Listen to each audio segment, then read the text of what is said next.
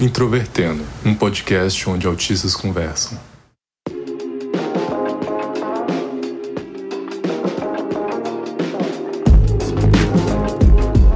Olá para você que escuta o podcast Introvertendo, que é o principal podcast sobre autismo do Brasil.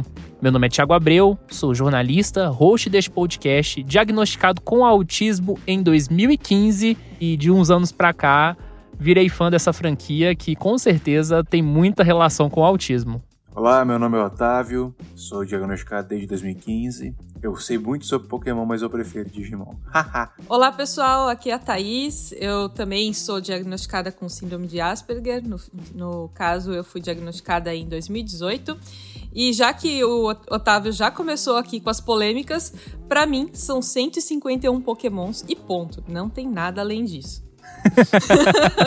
Perigoso falar isso, porque esse 151, ou ele não conta o mil, ou ele não conta o Mewtwo certo? Não, 150 não conta um dos dois. O 151 conta os dois. Ah, é o mil é o, é o 151 e o Mewtwo, por algum motivo, porque para mim o mil vem antes do Mewtwo, né? Mas enfim, o Mewtwo é o 150. É a primeira vez, inclusive, que Thaís e Otávio estão aqui.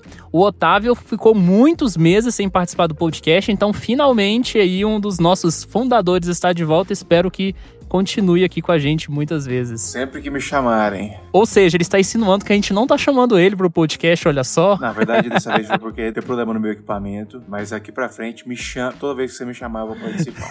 A palavra sempre é uma palavra muito poderosa, é, é perigoso usar isso. E se você quiser acompanhar a gente, você sabe, o nosso site é introvertendo.com.br e as nossas redes sociais estão aí para você nos seguir. Nós estamos no Facebook, Twitter e Instagram, todos com introvertendo. Se você quiser, além de ouvir os nossos episódios, também mandar mensagens para a gente, você pode escrever para ouvinte@introvertendo.com.br.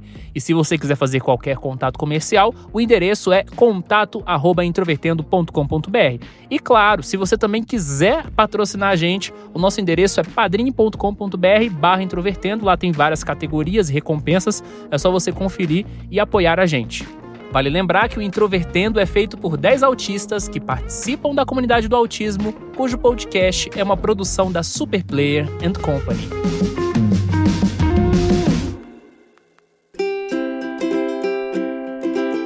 Pokémon é um dos universos ficcionais mais complexos e bem-sucedidos da história então é difícil falar aqui sobre ele detalhadamente sem que estouremos a cota do tempo, né? Então vou tentar ser bastante preciso aqui com vocês que ouvem o Introvertendo. Em resumo, a franquia se estabeleceu no ano de 1996, a partir do jogo original feito para Game Boy, que incluía a possibilidade de você capturar Pokémons e trocar com seus amigos. A franquia foi um sucesso, não só pelo jogo, mas também por uma série de obras. Então a gente pode encontrar desde mangá, série de TV, filmes e bonecos.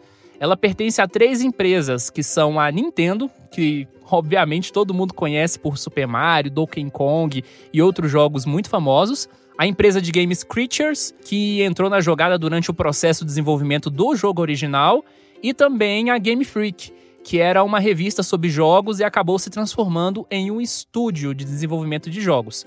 Mas como o título do nosso episódio é Pokémon e autismo, dá para se presumir que a gente tem que fazer alguma ligação com o autismo aqui. E essa ligação começa pelo seu criador, que é o Satoshi Tajiri. É porque há muito tempo surgiram especulações de que ele era autista. É uma lenda urbana do tipo que a gente falou no episódio anterior, que saiu semana passada, sobre o Messi. Ou seja, mais um desses casos aí que não tem nenhuma confiabilidade, mas as pessoas reproduzem, sabe-se lá por qual motivo. Alguém disse num fórum, alguém comentou no falecido MySpace, um blog publicou um texto e pum, né? Aí fake news recorrente que ronda por aí. Inclusive tem um texto bastante popular de um autista que escreveu para o portal The Art of Autism, o link tá lá no nosso site, fazendo exatamente essa associação e vocês podem conferir lá na íntegra. Então vamos investigar um pouco disso e entender o porquê surgiram essas especulações. O Satoshi era uma criança que amava colecionar insetos e fazer uma luta de insetos com seus amigos. E daí vem a ideia original de Pokémon, inclusive. Ao longo da adolescência e o processo de urbanização que ocorreu no Japão, ele desenvolveu uma paixão muito grande por jogos e abandonou essa parte dos insetos, o que atrapalhou bastante o seu rendimento na escola. Então ele preferia ficar muito tempo jogando, matava aulas, reprovava nos conteúdos, era uma criança problemática, digamos assim. Por isso, ele nem chegou a terminar os estudos direito, embora ele tenha estudado programação para desenvolver os jogos que ele queria na Game Freak. Então, a, as pessoas que acreditam que o Satoshi seja autista se baseiam nesse histórico e naquela ideia também distorcida de que autistas são gênios. Mais uma vez, Messi, Bill Gates, Einstein, um monte de gente que a gente não tem evidências realmente concretas de que eram ou que são pessoas autistas. Só que essas pessoas se esquecem que, primeiro, as crianças colecionarem insetos não era algo incomum no Japão, principalmente antes desse processo de urbanização mais significativo. E jogos, isso é mais óbvio. Você conhece um monte de criança que é viciada em jogos e não necessariamente elas são autistas. Então a gente tem que tomar muito cuidado com essas associações. Exatamente, elas são simplesmente crianças. É, após o lançamento de Pokémon Red and Green para Game Boy em 1996, em 1997 foi lançado o anime. A primeira temporada chamava Indigo League. Ela foi baseada na primeira geração e ela continua até os dias de hoje. Passou de Indigo League para Aventuras nas Ilhas Laranja, depois a Liga Jotô, depois Master Quest, e assim vai continuando. A linha de jogos principal, ela já chegou na oitava direção e ela continua até hoje, sendo que o último lançamento foi Pokémon Sword and Shield, lançado em 2019. O anime continua até os dias de hoje, ele já tem mais de mil episódios, e a última temporada dele se chama Pokémon Journeys. Um monte de gente assiste ainda, é considerada o anime mais popular dos derivados de um videogame, uma sensação até entre os adultos, que cresceram vendo isso. O único personagem que não muda mesmo é o Ash, que está presente em todos os episódios. Existe até aquela brincadeira de que Pokémon tem mais de 20 anos e o Ash continua com 10 anos. Isso é uma das críticas que o anime recebeu, de o Ash não vai ser chamado de tempo, é, linha temporal flutuante, muitos é, narradores, muitos escritores não gostam disso. Eles criticam que isso é um problema, que o show não, não amadurece por causa disso. Mas o interessante sobre Pokémon é que ele mantém a mesma fórmula e tem dado certo. Qual é a fórmula? O Ash vai para uma área, conhece todos os Pokémons e ele fracassa em virar o mestre Pokémon daquela área. Mas ele continua, ele vai, ele vai, ele vai até uma das temporadas mais recentes, que eu não lembro o nome, que ele conseguiu vencer o campeonato. É de Alula, inclusive. É de Alula, não é? E isso, assim, virou memes, o pessoal estourou, sabe? O Ash, depois de vinte e tantos anos, conseguiu realizar o sonho dele. E aí eu me pergunto, e agora? Eu gostaria de dar um adendo. Existe um anime de Pokémon chamado Pokémon Origins, que infelizmente só tem quatro episódios. Ele é o feito com o Red, né? Exatamente. Ele é feito com o Red que é o nome do personagem nos jogos originais. E nesse desses quatro episódios, ele vira um mestre Pokémon. E a Thaís vai gostar dele porque esse anime se limita à primeira geração. O Otávio falou bastante aí do anime em si. Eu não sei quantas pessoas que estão ouvindo aqui assistiram originalmente quando o Pokémon passou na TV, passou na Record. Tinha vários outros animes que passaram na Record que eram bem comuns a gente assistir quando era criança, porque não tinha muitas opções. TV a cabo era um negócio muito caro.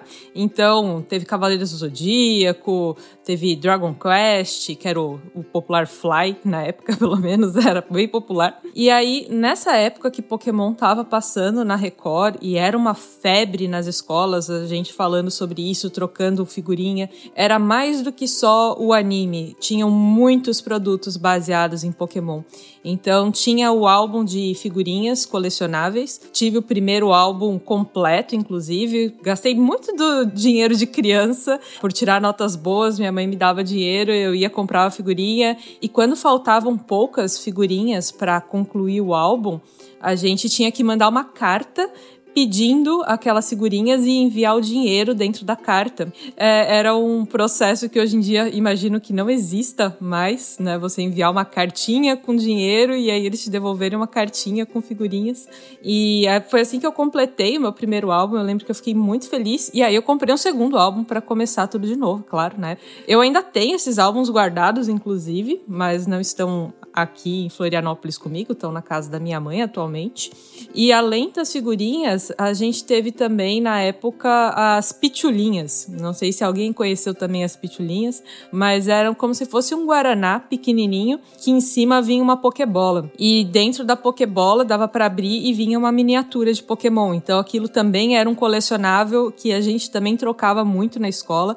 Tinha um cartaz nas salas de aula em que a gente falava o que que a gente tinha repetido, o que que a gente queria e aí a gente olhava aquele cartazinho e, e trocava com a outra pessoa para tentar ter o máximo possível das miniaturas. Eu lembro que eu, eu nunca gostei de Guaraná, até hoje eu não gosto, e eu comprava as pitulinhas, tirava a pokebola de cima e dava o Guaraná para as outras pessoas, para os meus colegas. e para mim tanto fazia o que, que ia acontecer com o Guaraná depois, eu só queria a pokebola mesmo. Então na época, tudo que se referia a Pokémon acabava vendendo bem. E eu me lembro quando teve o primeiro filme que eu fui assistir no cinema. E na época, a gente podia ficar no cinema para assistir uma sessão nova. Então eu assisti duas sessões do filme, do primeiro filme de Pokémon, aquele do Mew e do Mewtwo, né? Então eu tenho essas lembranças assim que são são ainda bastante queridas para mim. Não sei se vocês chegaram a ver o primeiro filme, Otávio, Thiago. Na verdade, eu chorei várias vezes quando eu assisti. Teve uma vez que eu e meu irmão estávamos assistindo no, deitados no quarto. Meu irmão, ele é seis anos mais novo do que eu. Ele não chorou, eu chorei. Eu chorei escondido. O momento final do filme é muito emocionante. As pitulinhas, eu desisti das pitulinhas porque eu tomei três pitulinhas de uma vez e eu ganhei três Psyducks de uma vez. Depois daquilo, nunca mais. O álbum eu nunca tive, porque nunca, eu nunca fui de colecionar essas coisas. Mas é, era muito legal, certo? Vários produtos de entretenimento da marca Pokémon. Um deles é as car o, o jogo de cartas, que é o jogo de cartas que mais vendeu no mundo, é, tirando o próprio baralho. E hoje você acha assim é, cartas oficiais caríssimas de tão procurado que o jogo é. Tem, você acha cartas do Mewtwo de 200 reais. Eu sou jogadora de Magic, né? E em Magic tem cartas de mais de 40 mil reais, então eu acho que 200 tá Sério tá mesmo? Okay. Então, vamos sério, você tá brincando comigo? Não, não tô brincando. Se você for comprar uma Black Lotus, primeiro que vai ser difícil você conseguir comprar.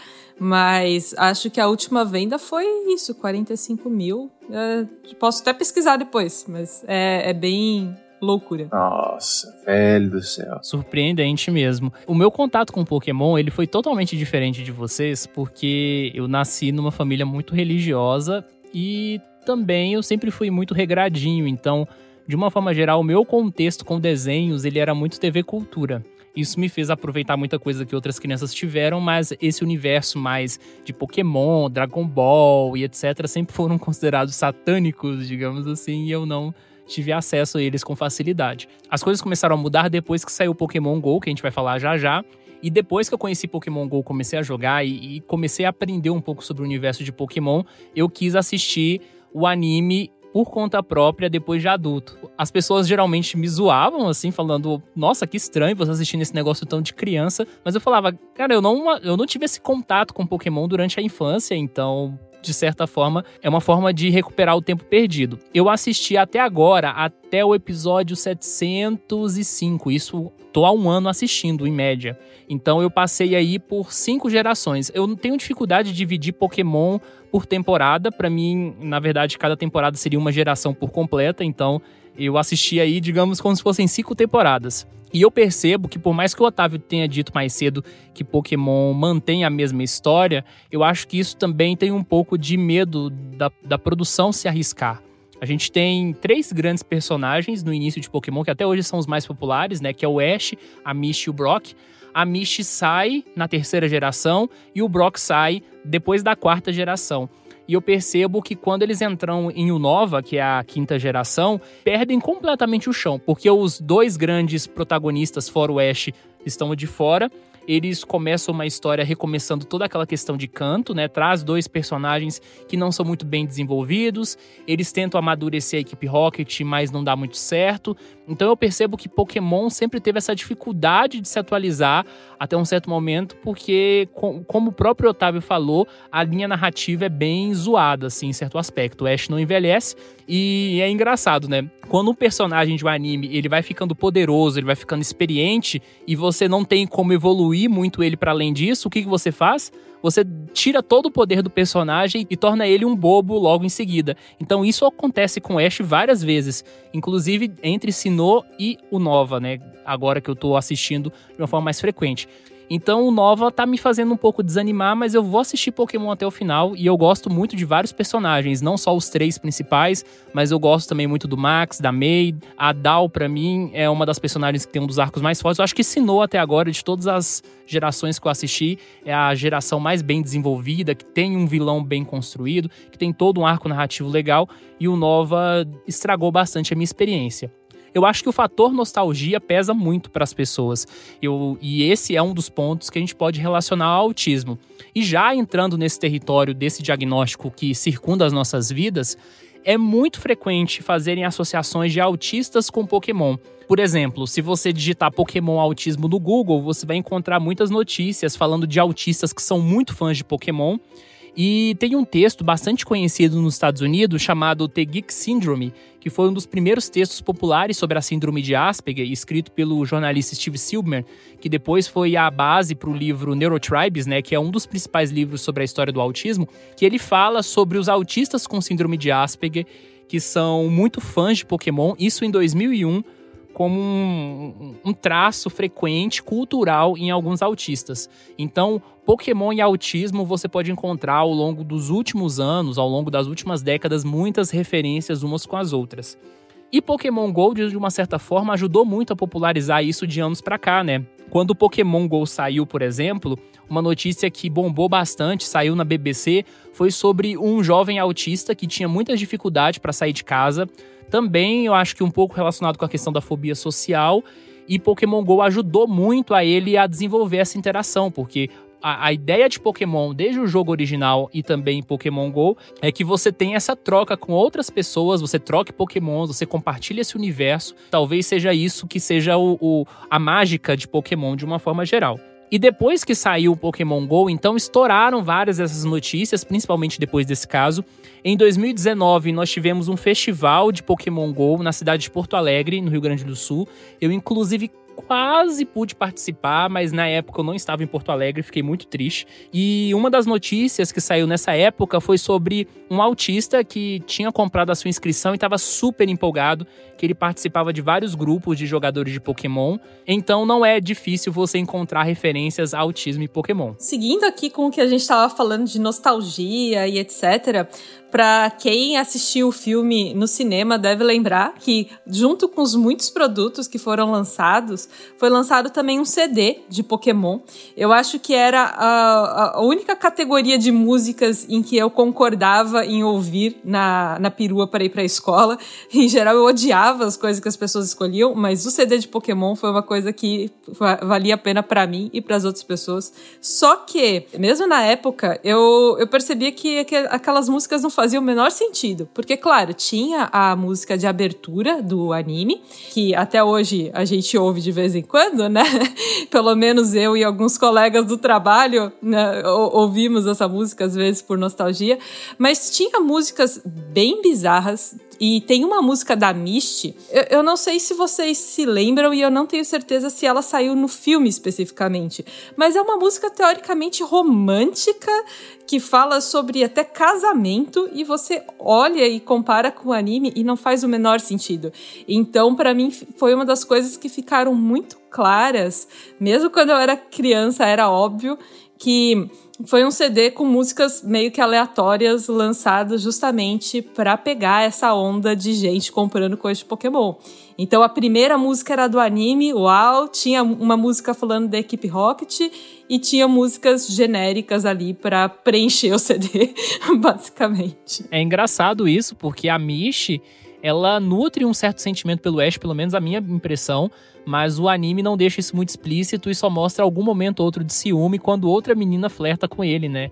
Mas os dois, de uma certa forma, mantêm um companheirismo meio que irmãos, às vezes, na maioria das vezes. Você falou de música e eu lembrei de uma música muito estranha que toca nos créditos do anime entre Hoenn e Sinnoh quando o Ash tá em canto e nas Batalhas da Fronteira, não lembro se é exatamente esse nome. Eu sei que a música especificamente, ela diz assim: você leva um chute e cai duro no chão. E a música tem como frase mais marcante isso. E eu nunca tirei da minha cabeça o quanto que essa música é bizarra. Meu Deus, não estraguem a minha infância, por favor.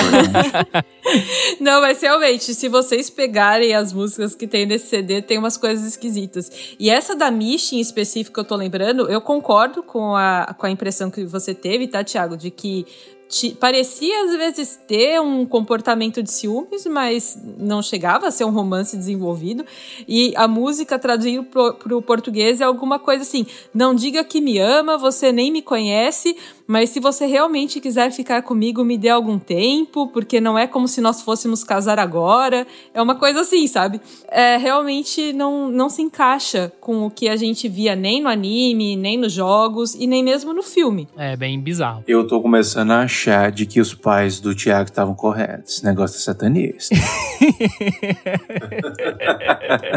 como eu comentei, eu tomei o primeiro contato com Pokémon pelo anime, mas depois uh, que eu já tava virando fã, era uma criança muito fã de Pokémon, eu cheguei a falar uma vez pro meu pai que o meu sonho era ter um Game Boy porque eu queria jogar Pokémon. Eu tinha alguns colegas que jogavam Pokémon no Game Boy, algumas pessoas até chegaram a perguntar se eu não queria jogar, mas eu não sabia mexer nas coisas dos outros, eu queria ter o, o meu para jogar ali, né? Eu não, nunca fui de ficar compartilhando muito jogos com as pessoas nesse aspecto.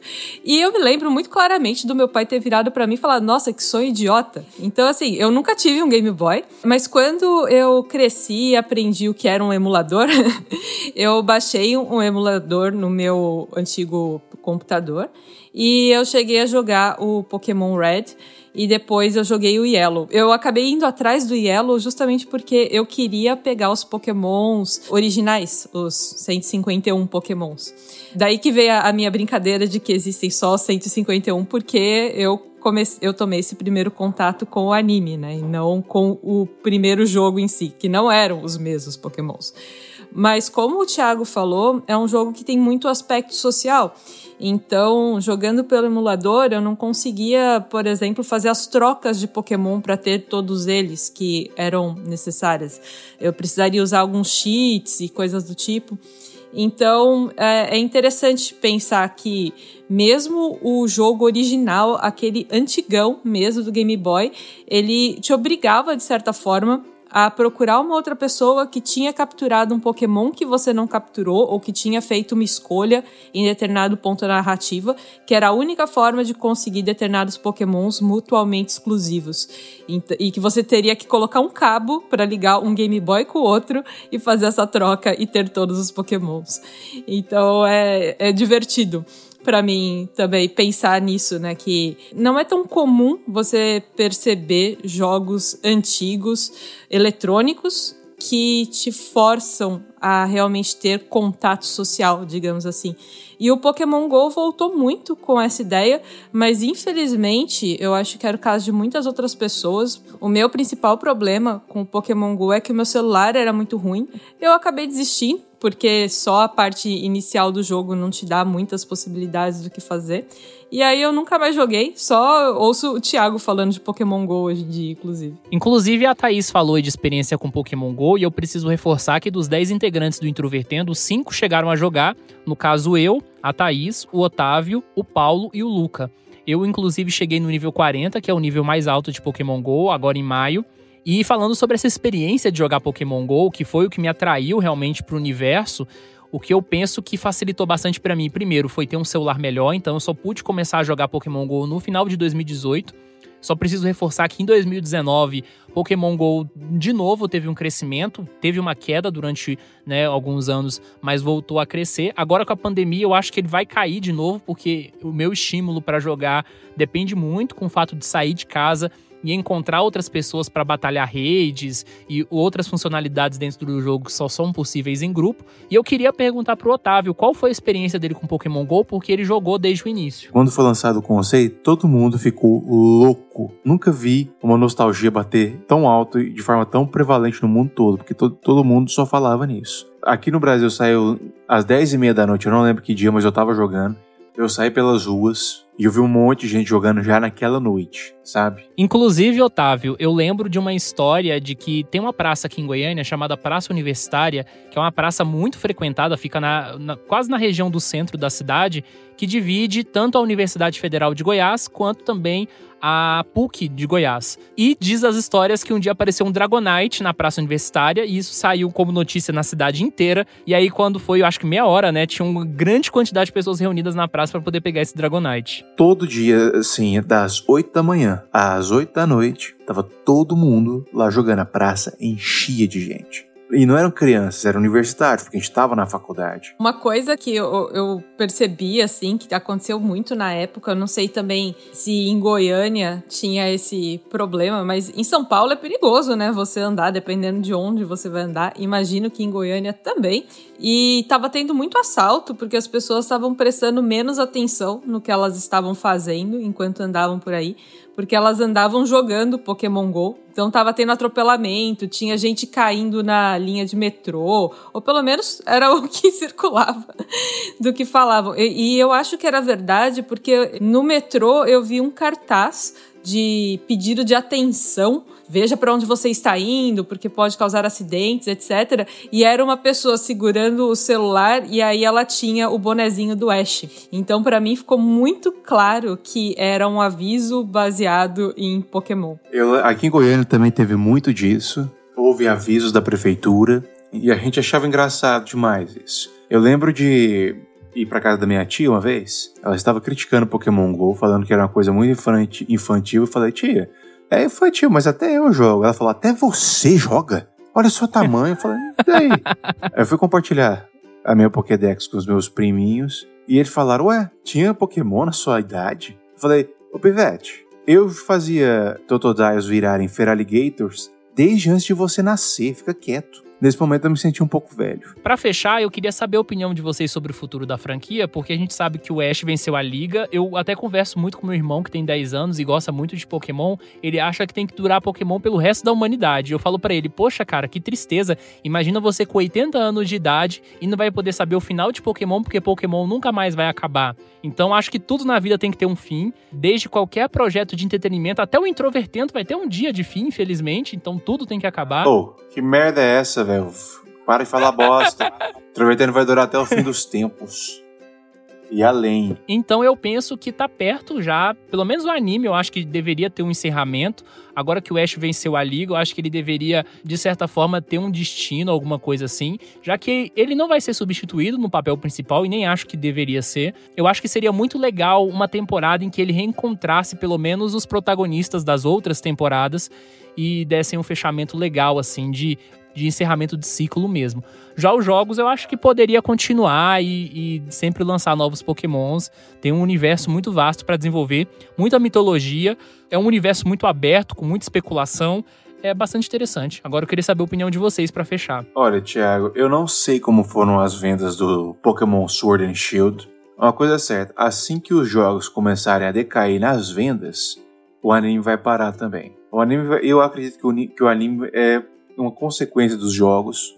Assim, tem muita gente reclamando de que os pokémons estão ficando muito estranhos. É difícil, mesmo num espaço de mais de, 20, de 30 anos, você criar mais de 800 criaturas. E isso é um problema. Quantos mais pokémons lendários eles vão criar, sabe? Então, assim, eu, eu acho que não vai acabar por agora, mas vai acabar um dia. Porque, é, porque, como você falou, tudo acaba uma hora. Então vamos aproveitar enquanto a gente pode. Eu acho que é muito provável que aconteça como já aconteceu com outros animes longos, ou seja, ou eles terminam de um jeito meio apressado, digamos assim, porque já é algo que está se desenvolvendo há muito tempo, ou então é muito provável que eles não cheguem a dar um final mesmo, deixem em aberto. Não acho que vá ser um final muito bem planejado, não, para algo que é tão longo.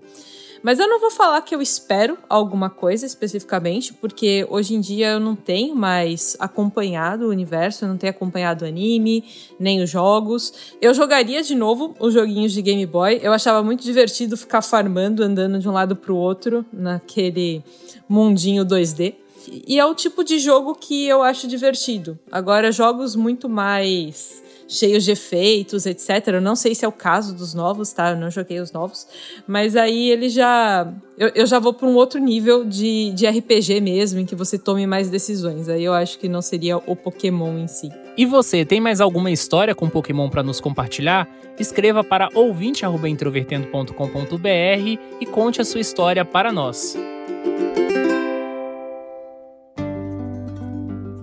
Olá pessoal, chegou mais um momento de lermos as mensagens que vocês enviaram para a gente esta semana. E hoje eu quero destacar a mensagem do Cássio Belotti, que é bastante interessante. Ele diz o seguinte: Oi, Thiago. Ouvi em um dos episódios do Introvertendo que é prudente e até recomendável não expor deficiências nas primeiras vezes em que se faz contato. Então, eu imagino que você deva ter ouvido isso num dos episódios mais antigos, provavelmente o episódio 28, O Poder do Rótulo, do qual hoje em dia eu discordo completamente. Eu acho que nessa época eu estava muito na defensiva e muito nessa preocupação de esconder a deficiência por medo de discriminação, e eu acho que isso é completamente equivocado. Na verdade, não, não que a gente precisa necessariamente apresentar a carteirinha da deficiência né, na, na primeira vez de contato, mas a gente não precisa ter toda essa prudência para esconder. Muito pelo contrário, eu acho que a gente tem que se sentir bem da forma como a gente é, sendo pessoas com deficiência e sendo orgulhosos das nossas condições. Mas enfim, vou continuar aqui. Segui então seu conselho, embora o ache discutível. Ainda bem que você acha discutível, porque eu também não penso dessa forma. Já foram dois anos de lá para cá, então é, as coisas mudam. Ele diz o seguinte: Sou cego, tenho cegueira adquirida há 15 anos. Fui vítima da doença genética chamada retinose pigmentar. Creio que você, tão antenado que é, já conheça. Ouço sempre no Introvertendo suas colocações sobre a necessidade e a importância de se ter ambientes inclusivos para os autistas. Creio que vocês devem concordar que isso se estenda também a outras deficiências. Com certeza. Já ouvi a maior parte dos episódios produzidos, mas não tenho a menor ideia de como são fisicamente, nem em que ambientes se encontram. Pode não ser relevante para vocês, porém me seria muito útil tais explanações. O nome desse recurso chama-se audiodescrição, que nada mais é do que traduzir imagens em palavras. Darei, se me permite, um pequeno roteiro de como deve ser feita. Ela não precisa ser seguida exatamente nessa ordem e nem nessa quantidade de dados. Comece áudio descrevendo a cor, etnia, altura, peso, idade, tipo e cor dos cabelos, formatos do rosto, bem como de sobrancelhas, olhos, nariz, boca, queixo. Se tem barba, cheia, rala, se utiliza brincos ou piercing, colares, pulseiras, anéis, etc. Bom seria também audiodescrever a roupa que está usando. Ufa, parece difícil, não? Disse acima que nem todas essas características precisam ser audiodescritas. Faça um teste e verás que é necessário um pequeno tempo, sem prejuízo do conteúdo, para que essa audiodescrição se torne rotineira e rápida. Parabéns por expor sua orientação sexual, por isso fiquei ainda mais seu fã. Viva a diversidade. Querido Tiago, fique bem, em paz e com saúde. Abraços do Cássio. Cássio, muito obrigado pela sua mensagem. É muito importante quando vocês fazem apontamentos que ajudem a gente melhorar o podcast. Ser um podcast acessível é uma preocupação nossa e a gente sabe que é complexo oferecer isso, mas não por causa disso que nós vamos desistir, com certeza. Como eu disse um pouco antes, eu discordo daquela visão que eu tinha. Inclusive, eu falei isso no episódio 100 que a gente lançou alguns meses atrás. E sobre a questão de áudio descrever as nossas características, tem dois poréns aí. Em primeiro lugar, antes de tudo, eu concordo, eu acho que a gente tem que descrever a gente e nós vamos fazer isso, mas nós vamos fazer de outra forma. Por quê? Em primeiro lugar, tem muita gente que ouve podcast e gosta daquela ideia de construir uma imagem idealizada da pessoa sem saber como ela realmente é. Eu conheço muita gente que ouve podcasts e não segue as pessoas nas redes sociais porque elas gostam de manter uma imagem idealizada de como aquela pessoa, manter a curiosidade. Então, se a gente se autodescrever nos episódios, a gente corre o risco de quebrar esse encanto para as outras pessoas. Além do mais, quando nós gravamos o Introvertendo, nós gravamos à distância e nós não utilizamos câmera ligada, a gente só conversa por áudio. Então essa questão visual para a gente, até no nosso processo de gravação, não se faz tanto sentido. Eu penso que do ponto de vista geral, e aí você pode falar para a gente se você concorda ou discorda. No nosso site, introvertendo.com.br, nós temos uma aba de integrantes. Lá nessa aba de integrantes, a gente tem uma biografia sobre cada pessoa e os episódios que cada pessoa participa. A gente colocou essa parte dos episódios porque tem muita gente que nos ouve que é autista e tem dificuldade de identificar a pessoa com relação à voz. Então, de certa forma, é um recurso de acessibilidade. E nós vamos acrescentar lá naquela página uma descrição da fisionomia de cada pessoa. Então, ou seja, por mais que a gente não fale nos áudios, lá vai ter a referência. Eu considero mais importante colocar lá, porque aquilo vai ficar disponível 24 horas para quem quiser conferir independentemente do período que a pessoa vai consultar ou não. Outra coisa que a gente vai se atentar daqui para frente é a descrição de imagens nas redes sociais, é algo que a gente está falhando muito. A gente já descreve todas as imagens que a gente publica no Twitter, mas no Instagram a gente ainda não faz isso e nem no Facebook. Então, quando esse episódio estiver nas plataformas, provavelmente nós já vamos estar fazendo isso. E é claro, eu queria pedir muito a sua opinião se essa descrição detalhada sobre nós, as características físicas dentro do site já ajuda bastante. Na minha opinião, seria dentro daquilo que a gente chama de adaptação razoável. Eu gostei tanto do seu e-mail que na semana seguinte nós vamos lançar um episódio sobre acessibilidade na internet. Nós vamos falar o desafio que é promover acessibilidade dentro dos meios virtuais, o que a gente pode fazer para tornar os ambientes virtuais mais acessíveis, no caso nosso, né, principalmente o que a gente está fazendo no Introvertendo, e aquilo que nós precisamos aprender. E o seu e-mail com certeza ajudou muito. Muito obrigado, Cássio, pelo carinho e pelos e-mails que você manda pra gente. E se você que ouve o Introvertendo quer mandar sua mensagem pra gente também, fazer um elogio, dar um puxão de orelha, pode escrever para ouvinte@introvertendo.com.br que nós leremos aqui no podcast com muito prazer. Um abraço para você e até breve.